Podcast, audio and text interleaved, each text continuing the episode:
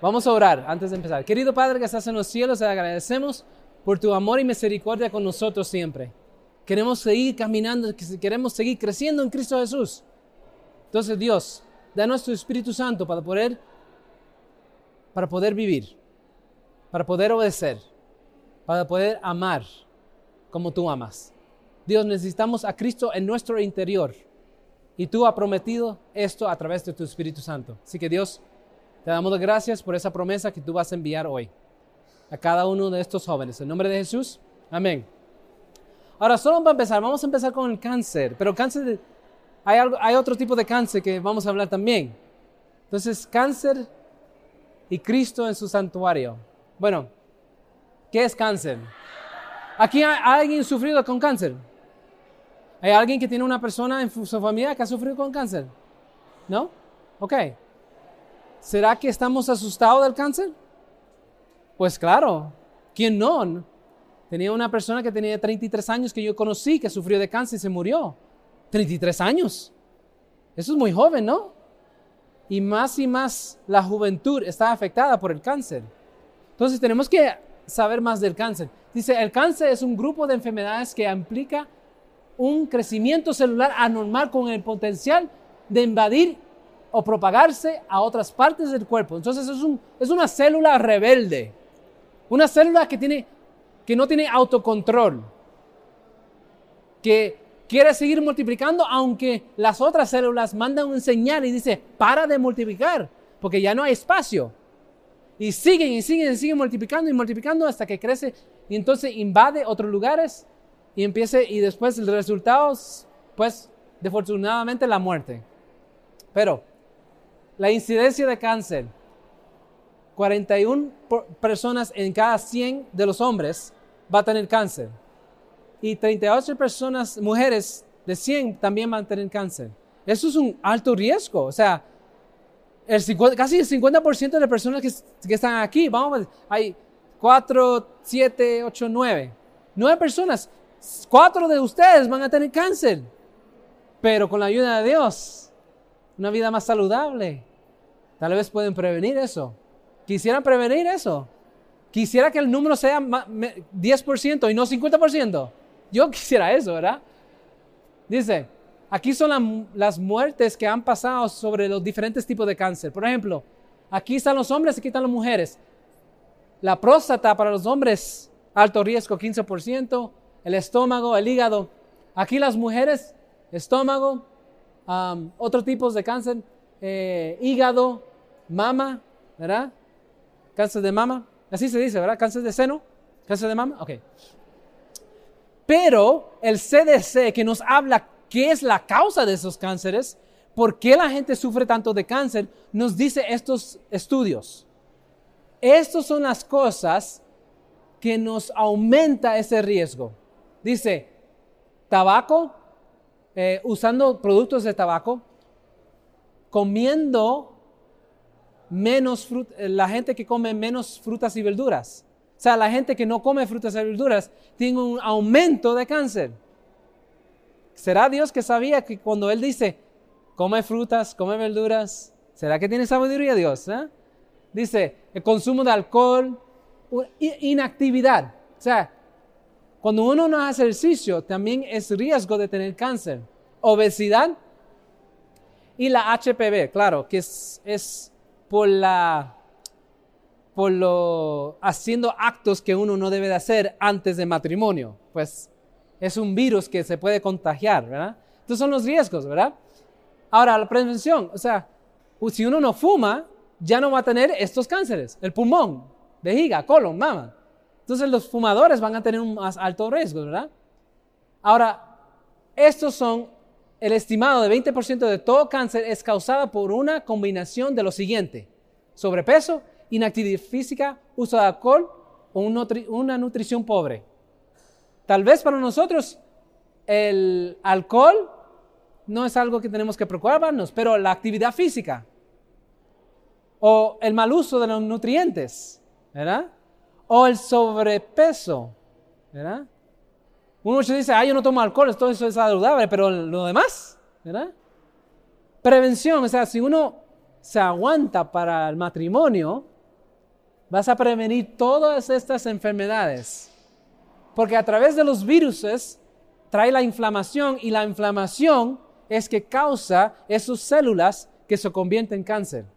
Por eso cuando uno tiene hepatitis B y hepatitis C, que es transmitido por el uso de drogas o el, sexo antes del matrimonio, puede tener el hígado inflamado y la, inflamación del hígado va a traer más cáncer.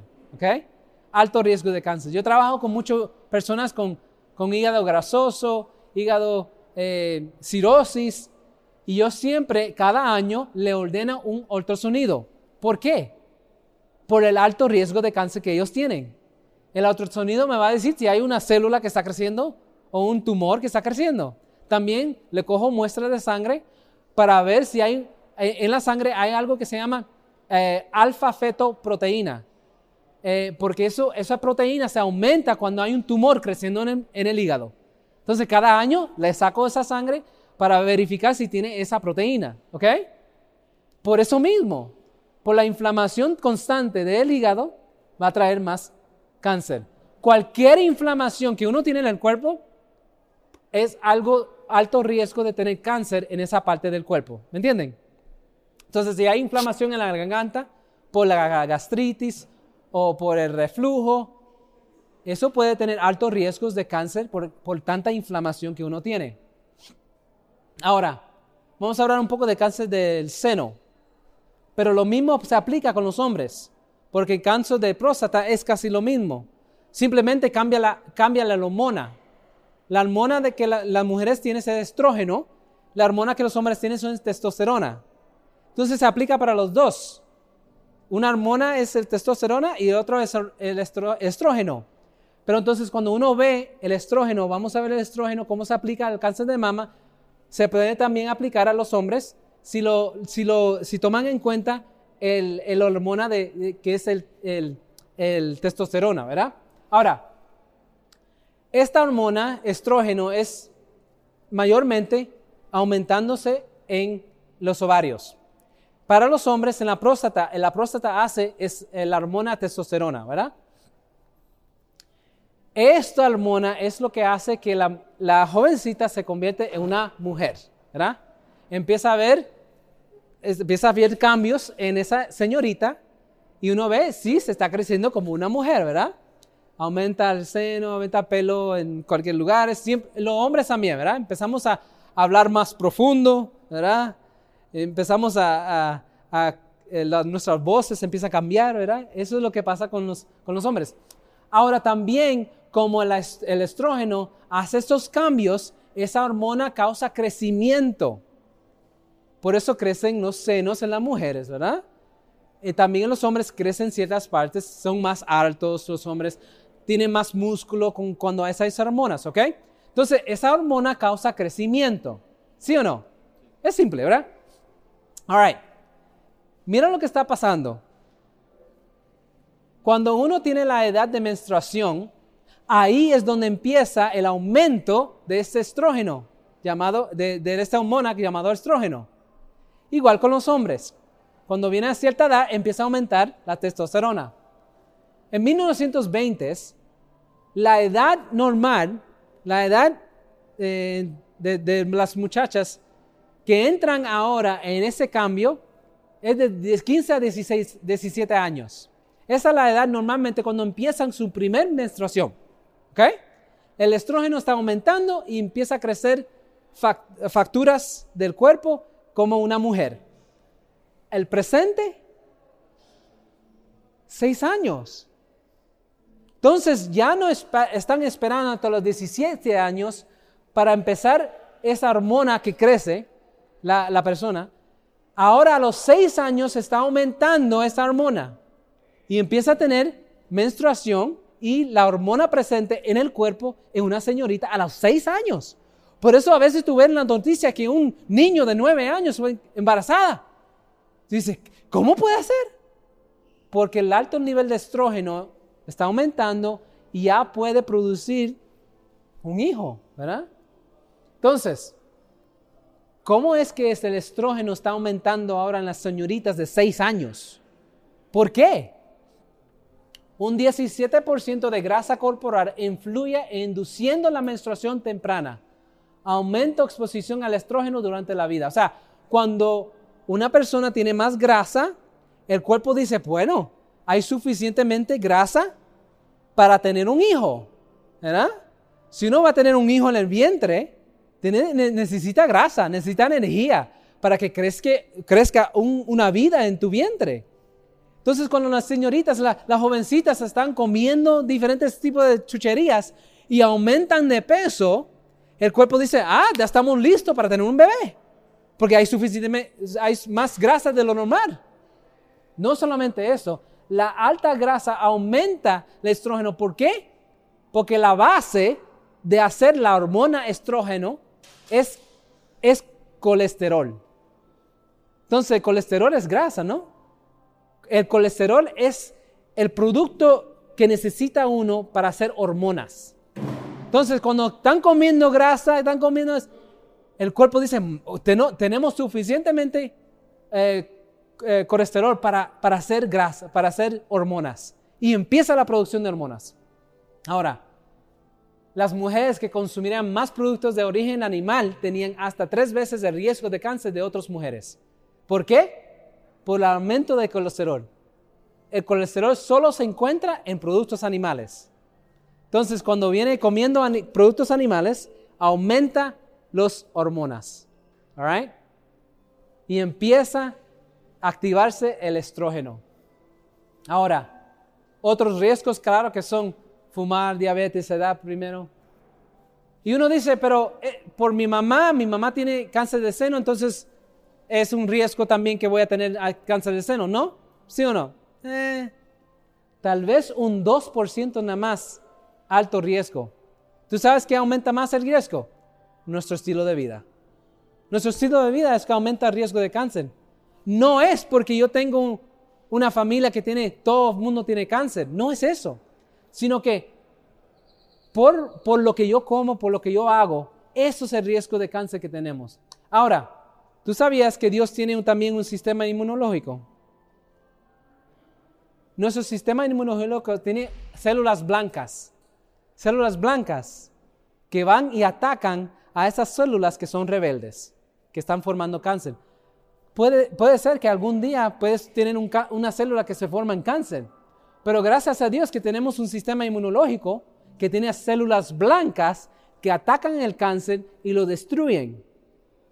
Eso es como Jesús hace, ¿verdad? Blanco. La pureza de Cristo es que ataca la rebeldía y el pecado en nuestro ser, ¿sí o no?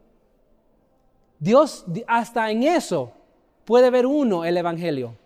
Hasta en las células blancas puede ver uno Cristo trabajando para salvar el ser humano. Y nosotros tenemos todo, tenemos cáncer. ¿Tú sabías eso? Se llama, se llama pecado. Ese realmente es el cáncer de nosotros. Y este es el sistema inmuno. Hay un sistema inmunológico que tiene Dios para quitar ese cáncer de nuestras vidas. ¿Ustedes han visto esto? ¿Qué es esto? Taj Mahal. Taj Mahal. Taj Mahal fue creado por un hombre que tenía ocho esposas.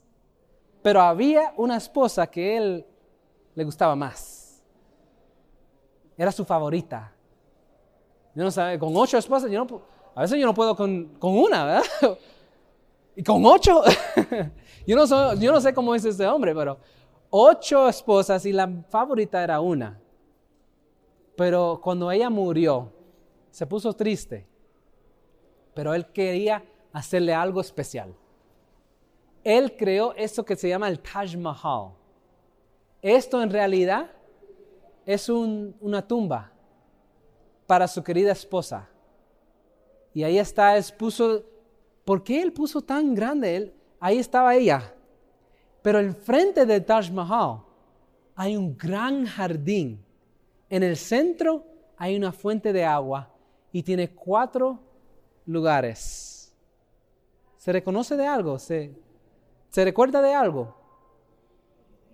El Edén.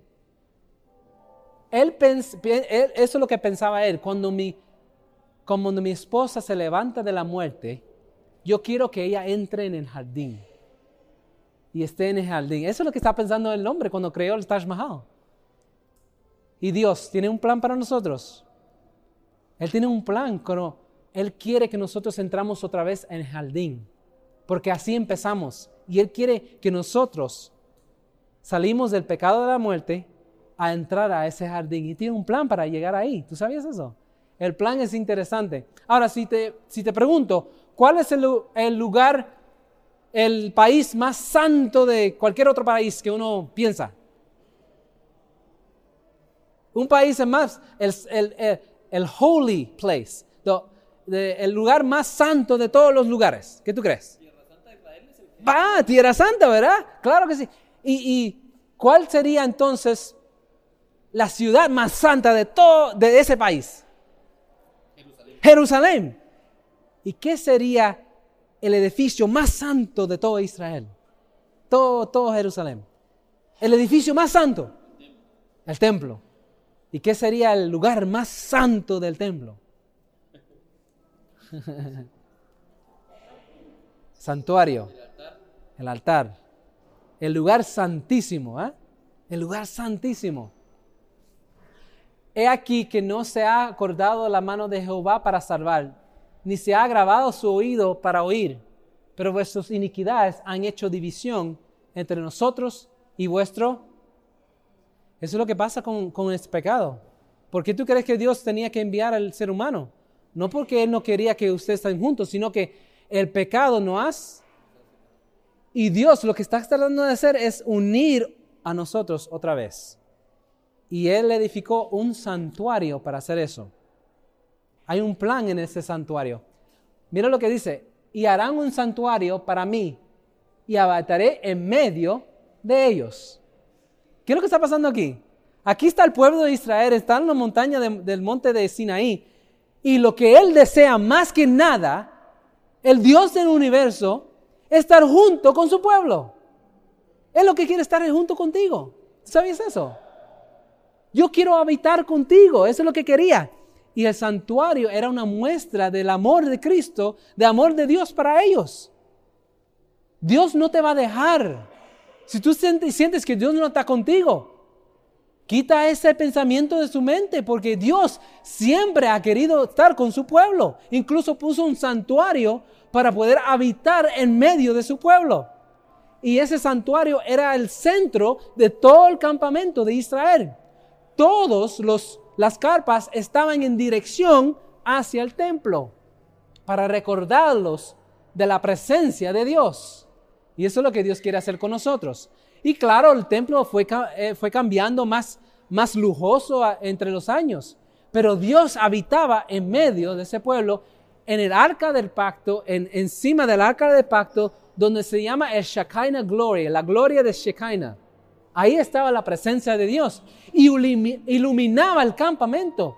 Salía fuego y humo desde el santuario y la gente sabía que Dios estaba presente ahí. Ahora, conforme a todo lo que te mostraré, el diseño del tabernáculo y el diseño de todos sus vasos, así lo haréis. A Moisés le dio un plan. Moisés le dio un plan. ¿De dónde salió ese plan? ¿De dónde salió ese plan? De Dios. Te voy a mostrar un plan, le dijo Moisés, para que construyas este templo. Construyelo conforme a como Dios te diga, ¿verdad? Dice, Ahora bien, el punto principal de lo que venimos diciendo es que tenemos tal sumo sacerdote, el cual se sentó a la diestra del trono de majestad en los cielos, ministro del santuario y de aquel verdadero tabernáculo que, que levantó el Señor y no el hombre. ¿Dónde está entonces una muestra de ese plan? ¿Dónde está el verdadero? En el cielo. Fue demostrando a Moisés, mira, yo tengo un santuario en el cielo. Este es el plan cópialo para que la gente pueda ver lo que está pasando acá arriba. ¿Se entiende? Yo te voy a mostrar lo que, lo que hay en el cielo. Yo quiero que tú hagas el plan así como yo te dirás, conforme a la imagen que yo te muestro. ¿Sí o no? Entonces, ¿cuál es el verdadero? El cielo. Ustedes saben que hay un santuario en el cielo. Amén. Gracias a Dios que hay un santuario en el cielo. ¿Para qué hay un santuario en el cielo? Los cuales sirven a los a lo que es figura y sombra de las cosas celestiales, como se advirtió a Moisés cuando iba a erigir un tabernáculo, diciendo, mira, haz todas las cosas conforme al modelo que se te ha mostrado en el monte. ¿Verdad? El modelo, el verdadero, está en el cielo. Moisés lo copió y hizo en la tierra. Ahora, vamos a pasar el video, pero ya ustedes saben cómo es el santuario, ¿verdad? No tenemos mucho tiempo. Aquí lo dice en inglés, pero Perdona porque tenía que copiarlo rápido para que ustedes puedan, porque tenía un pensamiento para mostrarle esta cita. Dice, el camino de, Dios, tu camino está en el santuario. Tu camino está en el santuario. ¿Qué es eso? Tu camino está en el santuario. ¿Quién es el camino? Jesús, ¿verdad? Entonces, el plan de Dios para salvar a ti y a mí para que nosotros podamos entrar otra vez al Edén. El plan está en el santuario. El camino hacia el Edén está, el plan está en el santuario. ¿Cómo puede ser eso? Míralo aquí. Aquí está el tabernáculo, ¿verdad? ¿Lo conoces? ¿Verdad? ¿Ustedes saben dónde está el lugar santo? ¿Sí? Lugar santo, ¿verdad? Eh, aquí afuera se conoce como el atrio, gracias. ¿Y aquí adentro? Lugar santísimo, ¿verdad? ¿Cómo es que el camino está en el santuario para llegarnos al cielo? ¿Será que Cristo hizo esto? Ustedes notan aquí. ¿De dónde vino Jesús? ¿De dónde? Del cielo. ¿Quién representaba el arca de pacto? Su trono. Su trono. ¿Dónde vino Jesús? Del cielo. Él estaba aquí, ¿no? En el trono, con su Padre, ¿sí o no? Tuvo un plan, se hizo hombre. ¿Qué se puso Dios? Humanidad. Yes. Él se puso la humanidad, ¿verdad? Y entró a vivir como un ser humano. ¿Cómo vivió? ¿Cómo se conoce este lugar? Lugar santo. ¿Cómo fue la vida de Cristo? Santa. Él oraba, tenía el Espíritu Santo, era el pan de vida. Él vivió una vida santa. Toda su vida vivió una vida santa, gracias a Dios. Después fue bautizado. Fue bautizado, ¿sí? ¿O acaso no escucharon cuando Jesús fue bautizado al Padre que dijo a Jesús? Este es mi Hijo amado, en que yo tengo complacencia. ¿Por qué podía ser, por, qué Dios decía eso a Jesús? Porque Él vivió una vida santa antes de ser bautizado, ¿sí o no? ¿Sí? ¿Cómo podía ser Dios que este es mi Hijo amado en que tengo complacencia. Si no fuera que Jesús tenía una vida santa, fue bautizado y después, tres años y medio, tuvo Espíritu Santo y trabajó. ¿Y qué pasó? Se murió. Se murió. Ahora para nosotros, ¿qué significa esto? Porque aquí alrededor tenemos una, no sé cómo se dice, unos portones, ¿ah? Uno, que uno no puede entrar. ¿Dónde uno entra? La puerta. La puerta. Entonces Dios vino, Jesús, Dios vino del cielo a buscarnos a nosotros en dónde? A la puerta. A la puerta. Porque cuando un pecador viene a Jesús, viene al, al, al altar de sacrificio, entra a dónde? Tenía que entrar con la oveja a la puerta. Y ahí veía a Jesús. Ahí veía el Cordero de Dios. Y ahí confesaba sus pecados, ¿verdad? Pero ¿qué pasa ahora? El camino está en santuario, ¿no? Cristo viene a rescatarnos y nos, y nos, no, no, nos llega a la puerta, nos, nos, nos ve a la puerta y Cristo te lleva hacia dónde? Ya. ¿Qué pasa? Aquí confesamos nuestro pecado, ¿verdad? somos bautizados. ¿Y después qué? Somos transformados. ¿Quién toma lugar entonces ahora? Cristo. Cristo es el sumo sacerdote. ¿Quién hace el trabajo de aquí? ¿Tú o el sacerdote? ¿Quién vive, una vida santa? ¿Tú o el sacerdote? Amén. ¿Y sí? Cuando uno es transformado y uno tiene a Cristo en, en uno mismo, cuando uno pide al Espíritu Santo, es bautizado. Y entonces ahora va a vivir una vida santa porque es Cristo que vive en ti. ¿Y te va a llevar a dónde? A estar con Dios otra vez. Lo va a unir otra vez. Ese es el plan de Dios. Ese es el plan de Dios. Por eso dice que tu camino está en tu santuario. El plan de la salvación se encuentra en el santuario. Y si por su ofrenda por el pecado traerá el cordero, hembra sin defecto traerá y pondrá su mano sobre la cabeza de la ofrenda de expiación y la degollará para expiación en el lugar donde se degüella el holocausto. Ahí es donde todos entraban el pecador entraba, confesaba los pecados ante el, cordero, él lo mataba, no el sacerdote, él lo mataba porque nuestros pecados han matado a Cristo Jesús. Y el hombre fue libre sin pecado. Libre. Pero el sacerdote cogía esa sangre y ¿qué hacía con esa sangre? Lo ponía en el velo todos los días. Todos los días todo el pecado iba en el santuario, iba en el santuario, iba en el santuario, ¿ok? Todos los días ahí iba el santuario. ¿Cómo se sentiría ese santuario después de un año de tanto pecar, de tantos pecados, tantos corderos? ¿Cómo, se, cómo sería ese velo? Sucio, completamente sucio. Tal vez se olía, no sé. Dice, el siguiente día vio Juan a Jesús que venía y él le dijo, he aquí el Cordero de Dios que quita el pecado del mundo. Por eso nosotros ahora tenemos el modelo perfecto encima. Cuando uno ora, cuando uno pide perdón, Jesús toma ese lugar y muere por nosotros. ¿Y dónde va el pecado? ¿Dónde va el pecado? Se, se ha transferido. ¿A dónde? No a nosotros, sino a dónde? En el cielo.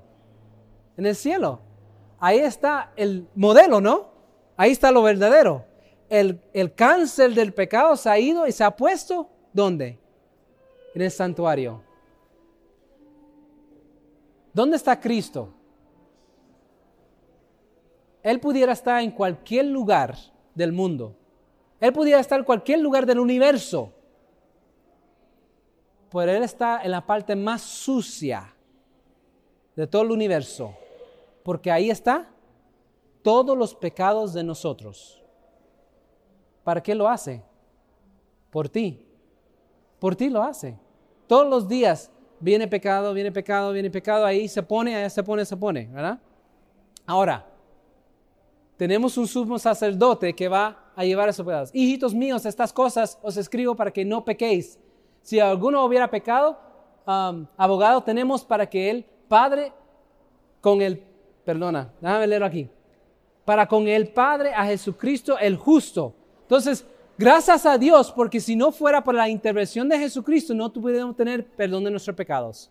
No podemos transferir ese pecado al Cordero y ese, ese pecado se ha transferido al lugar santo del santuario. Sin eso no podemos tener victoria. Ahora, cada día, cada día que nosotros confesamos nuestros pecados, ¿va a dónde? Al santuario, santuario celestial, santuario celestial. Había un señor que se llama Philip Samuel Wise, el primer doctor que descubrió que la infección puede ser transmitida.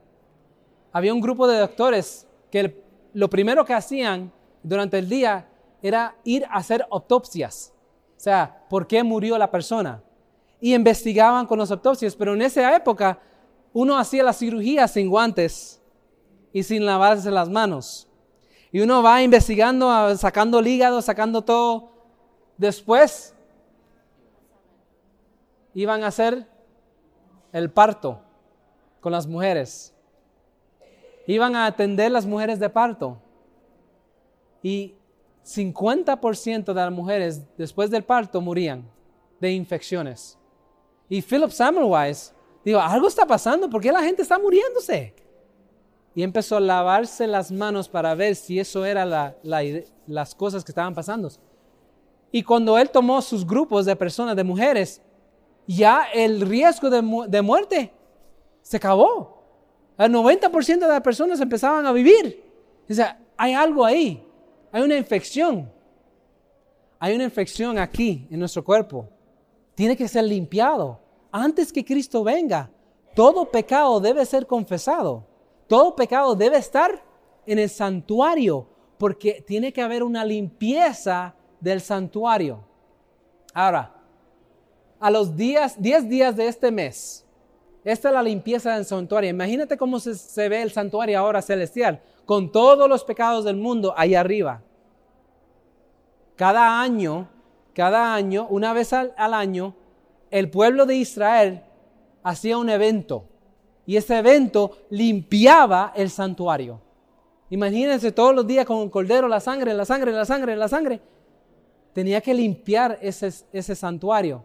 Y eso se llamaba como el día de expiación. Y aquí tenemos el día. Pero, ¿qué pasaba con las personas durante el día de, expiación? Dice, es una santa convocación y afligiréis vuestras almas y ofreceréis ofrenda encendida a Jehová. Ningún trabajo haréis en este día porque es día de expiación para reconciliarlos delante de Jehová, vuestro Dios. Ese día todo el mundo estaba ahí, todo el mundo ofrecía, todo el mundo quería orar y ofrecer y confesarse. ¿Por qué? Porque era un día de reconciliación, un día donde estaban unidos otra vez con Jesús, unidos otra vez con Dios. Porque el pecado nos separa, pero cuando uno confiesa los pecados, en el día de expiación se limpiaba el récord de todo el pecado de Israel y estaban unidos otra vez con Dios. Eso fue después, antes del día. Ellos están afligiéndose. Por favor, Dios, muéstrame mi pecado. Muéstrame qué está pasando. Y nosotros estamos en el día de expiación, ¿sí o no? ¿Y cómo estamos actuando? Seguimos pecando, pecando, pecando. ¿Eh?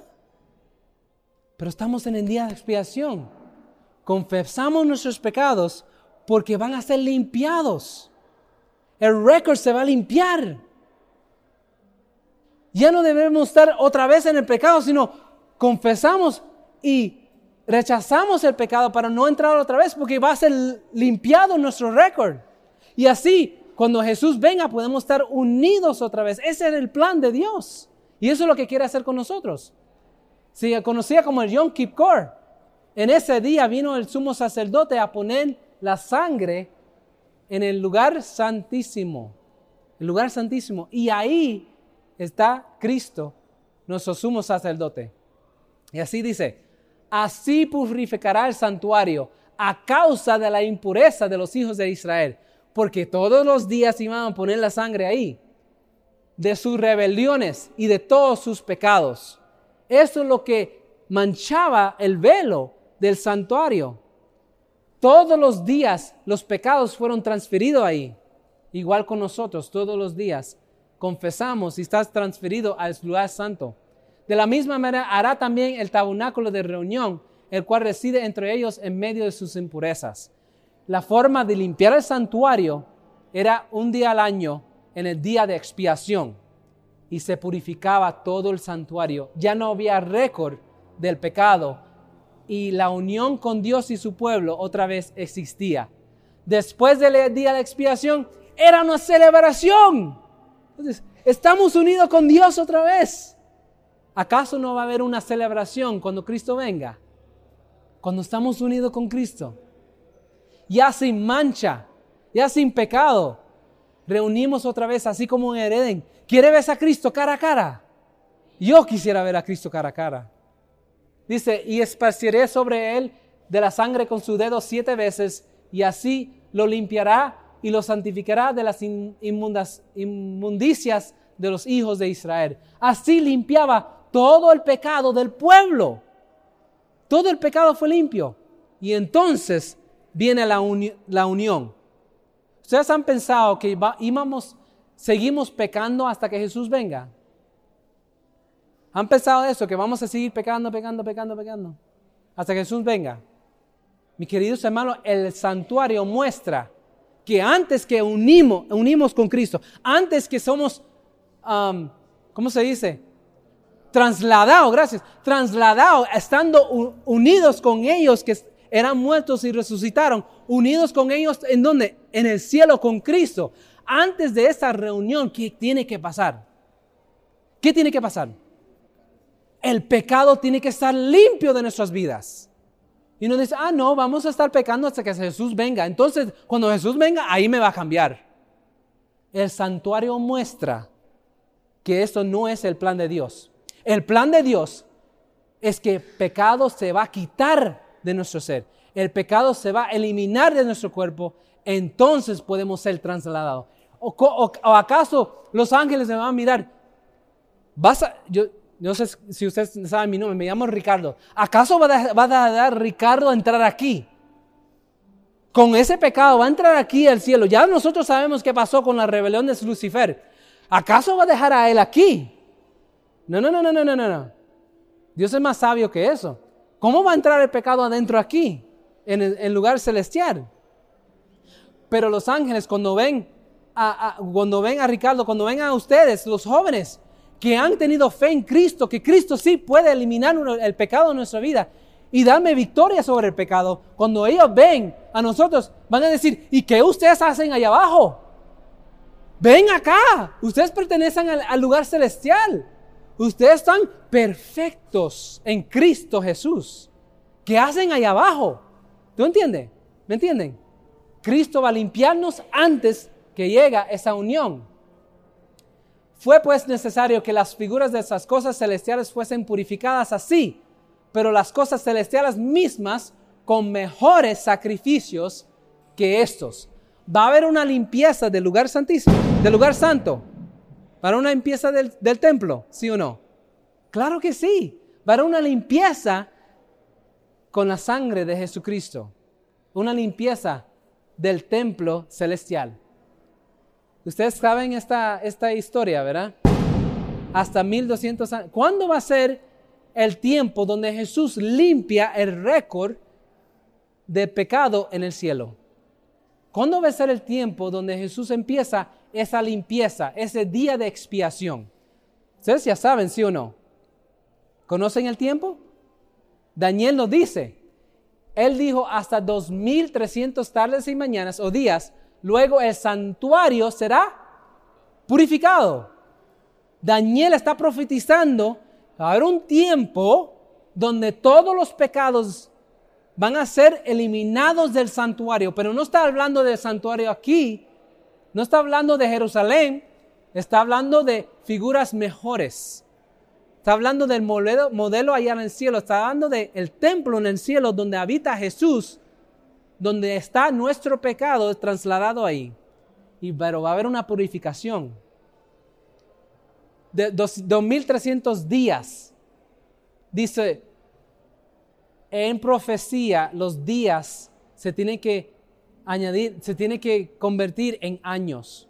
Porque cada día, cada día es un año en profecía.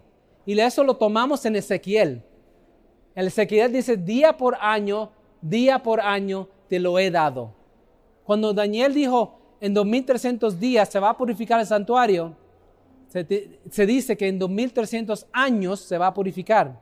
Pero, ¿cuándo va a ser eso? Aquí nos muestra 2300 años. Y yo, Daniel, quedé quebrantado y estuve enfermo algunos días. ¿Por qué estuve enfermo, Daniel? Está preocupado. Ya han pasado 70 años de cautividad. Dios había prometido librarlos de cautividad. Y Dios dice a Daniel en 230, 300 días va a limpiar el santuario. Para él, Daniel, para Daniel significa que en 200, 300 días o años se va a establecer un templo. ¿Cuándo vamos a salir de Babilonia? Estaba preocupado y afligido. ¿Será que Dios, será que estamos pecando todavía? Decía Daniel. Por eso cuando ve la oración de Daniel, Daniel está orando por él y por el pueblo, porque decía, somos tan pecadores que, que Dios está ahora aumentando. ¿Cuándo va a ser la purificación? Y para Daniel, cuando se purificaba el templo, era la unión de su pueblo con Dios. Y él decía, 2300 años. Por eso se enfermó. Por eso se enfermó Daniel. Pero estaba espantado a causa de la visión y no lo entendía. Entonces vino Gabriel, ¿verdad? Y aún estaba hablando en oración cuando el varón Gabriel, a quien había visto en la visión al principio, ora, ora he salido para darte sabiduría y entendimiento. Entonces a, a Gabriel vino a Daniel y dijo, te voy a dar entendimiento de esta profecía. Te voy a enseñar cuándo va a empezar esta profecía. Daniel 9:24 sabe pues y entiende que desde la salida de la orden para restaurar y edificar el Jerusalén, esta es la fecha de cuando empieza los 2300 años. Entonces, a la hora cuando hay un decreto para restablecer Jerusalén, este es el punto donde empezamos la profecía de 2300 años. En Esdras se encuentra la fecha de cuando se estableció otra vez Jerusalén e Israel como un pueblo. Y eso fue 400, 507. Esta es la fecha que empezamos los 2300 años. Y 2300 años añadido a esta fecha nos encuentra dónde? ¿En qué año? 1844. ¿Reconocen esa fecha? Ahí es el día que empieza el día de expiación. El día cuando Jesús entró en el lugar santísimo para purificar el templo de los pecados de todos los seres humanos que han puesto, que han puesto los pecados en el santuario. Por eso dice Dios que el, que el juicio empieza con los que creen, con su pueblo porque su pueblo se ha puesto los pecados en dónde? En el santuario. Pero va a una purificación. 1844 Jesús entró y ahora está purificando, limpiando nuestros pecados, ¿verdad? Del templo. Y ahí van los pasos de la historia. Ahora, había un señor que tenía um, una factoría de, hacer jabones. Y él, él era un buen amigo de un pastor un mejor, bien amigo de un pastor. Pero cuando él veía el mundo, es, estaba lleno de pecado, dice, pastor. Y él no era cristiano ni nada, o sea, tenía amigo como pastor, pero un día estaban caminando juntos en la calle y decía, pastor, mira toda la maldad que existe en este mundo. Yo creo que lo que tú estás predicando no está funcionando para nada. Mira, peor estamos. Mira cómo van toda la gente. Mira, ayer se mataron cantidades de gente. Y el pastor le dijo, mira, lo que pasa, lo que pasa es que, que, que no lo han, que no lo han aplicado. Lo que yo digo no lo han aplicado. Entonces le dijo, vino un niño y, y estaba un niño sucio y tú dices, pero tú haces jabón. ¿Y qué pasó con el jabón? Y mira, este niño, ¿acaso lo que tú haces no está funcionando? Entonces le digo, tienes que aplicarlo, ¿no? Entonces, puedo predicar todo. Puedo predicarte de, Daniel, puedo predicarte de, santuario, puedo predicarte de que Jesús está en el santuario, está limpiando los pecados, pero si eso no aplica, si no, si no has aplicado en tu vida, no te va a funcionar para nada. Seguirás sucio si uno no aplica jabón en tu vida. Entonces, y esto tendréis por estatuto perpetuo. En el mes séptimo, a los diez días del mes, afligiréis vuestras almas, porque en este día se hará expiación por vosotros y seréis limpios de todos vuestros pecados delante de Jehová. Tú sabes que si hay un templo en el cielo, cada cosa que pasa en el cielo se ha reflejado aquí en la tierra. Tenemos que aplicar lo que está pasando en el cielo aquí en la tierra. ¿Dónde está el templo aquí en la tierra ahora? Bingo. Yes. Nosotros. Nosotros. Cuando Dios está limpiando el pecado en el cielo, lo que está haciendo se está reflejando en tu vida. ¿Entienden eso? Tiene que reflejar, porque dice aquí, no sabéis que sois templo de Dios. Y el que Espíritu de Dios mora en vosotros. Y si alguno destruye el templo de Dios, Dios lo destruirá a él, porque el templo de Dios, el cual sois vosotros, santo es. Gloria a Dios. Cada vez que confesamos nuestro pecado, cada vez que Dios muestra a nosotros el pecado que tenemos, Él está haciendo un juicio en el cielo, ¿sí o no? Lo que está haciendo Jesús es investigando tu caso, investigando quién eres tú. Y está buscando y dice, Ricardo, todavía tú tienes esto. Dámelo a mí y serás limpio. Por eso de la nada nos sale en nuestra mente, yo dije algo mal, hice algo mal. El Espíritu de Dios es con convence de pecado. ¿Para qué? Para que nosotros podamos confesarlos y ponerlo donde van. Porque si no llegan allá, no va a ser limpiado. Y nosotros queremos ser limpios, ¿sí o no? Entonces cuando Dios está haciendo su juicio, no tengas temor. Lo que está haciendo Él, Él es investigando tu caso y mostrándote, mira, fulano, tienes eso todavía. Ok Dios, te creo. Ahora vamos a confesar y ponemos en santuario, porque estamos en el día de, limpieza, el día de expiación. Si no está ahí, se va a quedar aquí. Y Dios quiere limpiar aquí. Quiere limpiar totalmente nuestro templo a través del Espíritu Santo. El Espíritu Santo nos revela el pecado, pero también nos convence del juicio y de la justicia, ¿sí o no? Amén. Nos convence del juicio y hay un juicio que está pasando ahora.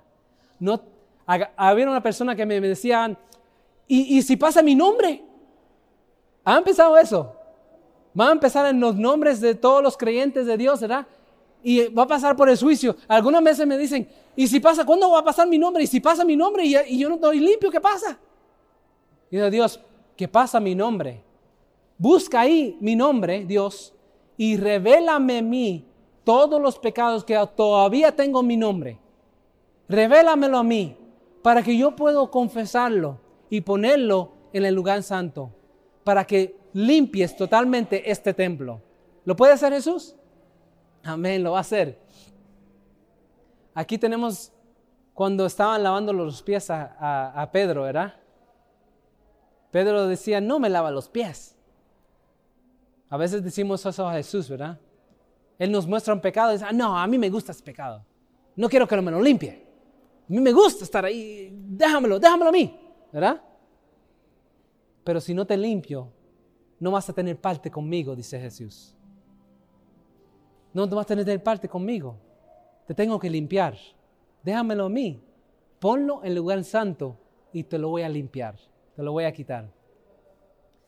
Así que arrepentíos y convertidos para que sean borrados vuestros pecados, para que vengan de la, para que vengan de la presencia de Dios, del Señor, tiempos de refrigerio. O sea, refre, Perdona, dímelo tú. Gracias. La razón por la cual Dios quiere el pecado allí, porque Él quiere enviar a nosotros a Jesús. Hay una transacción. El pecado fue comprado por Cristo, le pertenece a Él. O sea, Él los tomó. Pero si nosotros damos nuestros pecados a Él, porque dice la Biblia, Él mismo se dio por se dio él mismo por nuestros pecados. O sea, es una transferencia. Mientras uno da el pecado, ¿qué vas a recibir uno? Cristo. ¿Y por qué está aguantando el pecado? Mejor es mejor tener a Cristo, ¿sí o no? Confesa el pecado para que ahí recibes a Cristo Jesús en tu corazón. Eso es lo que va a pasar. Había un, una persona que, un, un japonés, que tenía un imperio. Era un, japonés rico, rico. Y él pidió a, a, las personas mejores artistas de todo el mundo. Y a un artista, él escogió el mejor de todo Japón. Y le decía a él, por favor, te voy a pagar. Por favor, hazme un cuadro, hazme un cuadro de un, de un pájaro. Lo mejor que tú puedas hacer. Y le pagó, adelantado, házmelo. Entonces el, el japonés se fue a su hogar y empezó, empezó a, pintar. Y a pintar y a pintar y a pintar. Pasaron meses, meses. Pasó un año, pasó dos años. ¿Y cómo tú crees que estaba el emperador? Bueno, ya yo te pagué, ¿qué pasa? ¿Dónde está mi cuadro? Entonces fue, fue y mandó su siervo y dice, mira, pregúntale a él, ¿qué pasa? Vino el siervo y decía, mira, todavía falta, todavía falta. Después pasaron meses y años otra vez. Bueno, ya está. Ya yo pagué por este cuadro. Y todavía no me he entregado nada. Entonces fue al, al el, emperador mismo y fue a donde este Japón, este hombre en Japón y decía, mira, ya yo te pagué, ¿dónde está mi cuadro? ¿Dónde está mi cuadro? De momento, el Señor puso un cuadro en blanco, lo puso y empezó a pintar. En menos de 30 minutos terminó una obra preciosa. La obra era perfecta, perfecta.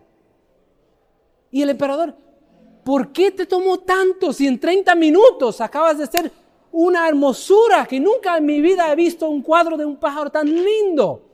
Se ve las alas reales, se ve todo real. ¿Por qué tardaste tanto? Y el japonés decía, ven, ven conmigo. Y le mostró todo el tiempo que tomaba este japonés. Primero le mostró cada, cada pluma, practicando todas las veces que él dibujó las plumas, dibujó las plumas puso las Después el pico, practicando el pico, practicando el pico. pico. Después las alas, el árbol donde estaba, practicando, le mostraba todos los... Un montón de, de solo prácticas. Por eso en 30 minutos podía ser un cuadro. Hermoso. Mis hermanos y mis hermanas, Dios está mostrando y quiere ser un cuadro perfecto en tu vida. Eso es lo que quiere hacer Él. Él quiere limpiar de cada pecado para, para darte más de Cristo. Y más y más que, que tenemos de Cristo, más y más nuestra vida va a reflejar a Cristo Jesús.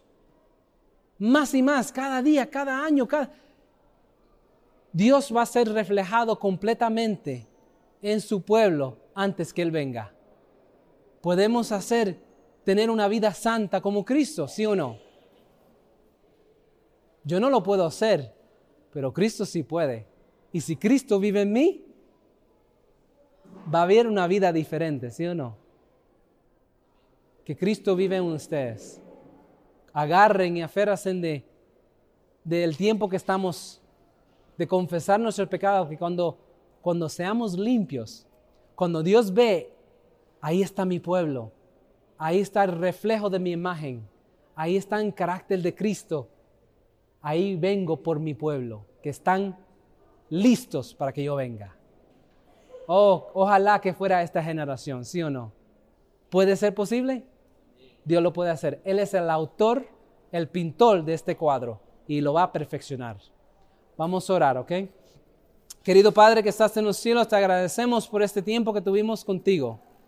Dios, por favor, quita el miedo del juicio y danos a Jesucristo.